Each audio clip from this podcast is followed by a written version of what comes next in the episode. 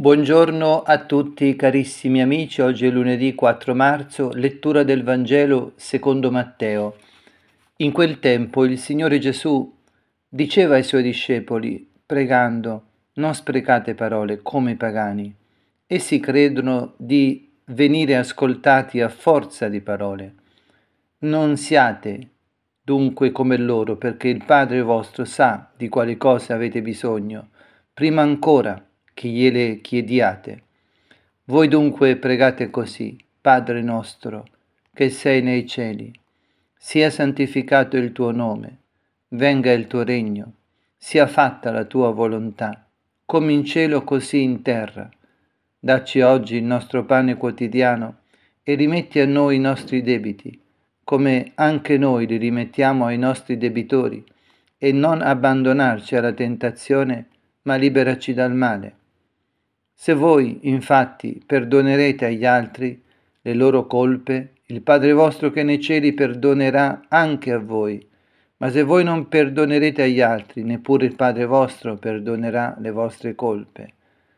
Carissimi, ci troviamo in questa parte del Vangelo dove il Signore sta preparando, diciamo così, la sua Chiesa e oggi vuole insegnare qual è la preghiera che i suoi discepoli, i suoi figli devono fare.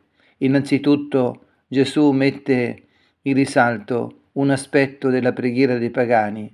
I pagani si agitano, si scalmano, sono agitati perché vogliono sentirsi ascoltati e perciò pregano, dicono tante parole. Gesù dice voi non siate agitati, scalmanati come i pagani non dite una raffica di parole dietro l'altra, ma fermatevi a considerare che il Padre vostro sa quello che volete dirgli, il Padre vostro sa di quali cose avete bisogno, prima ancora che gliele chiedete.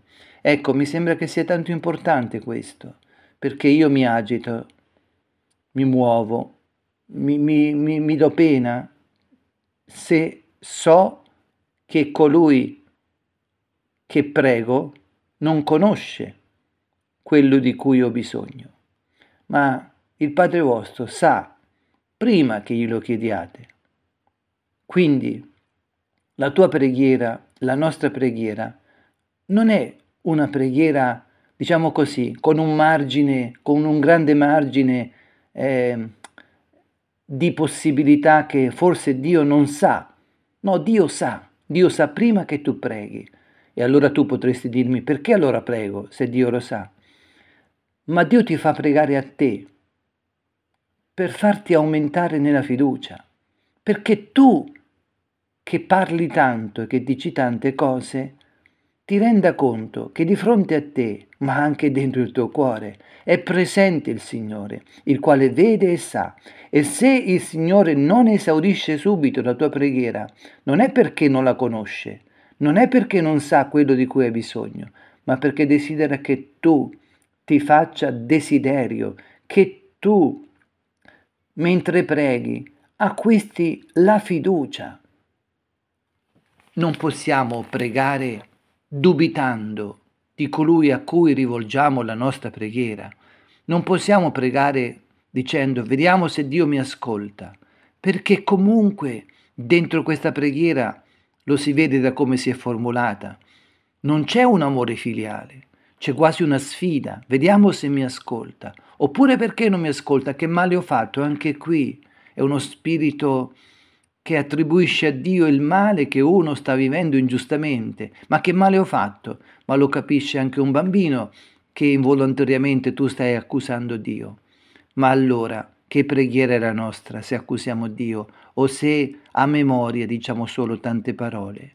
È importante questo. Gesù ci dice di non sprecare parole e ci dà Lui la preghiera, la bellezza del Padre nostro, non una virgola di più, non una virgola di meno. Questa preghiera è tutta da scoprire, innanzitutto come inizia Padre nostro che sei nei cieli.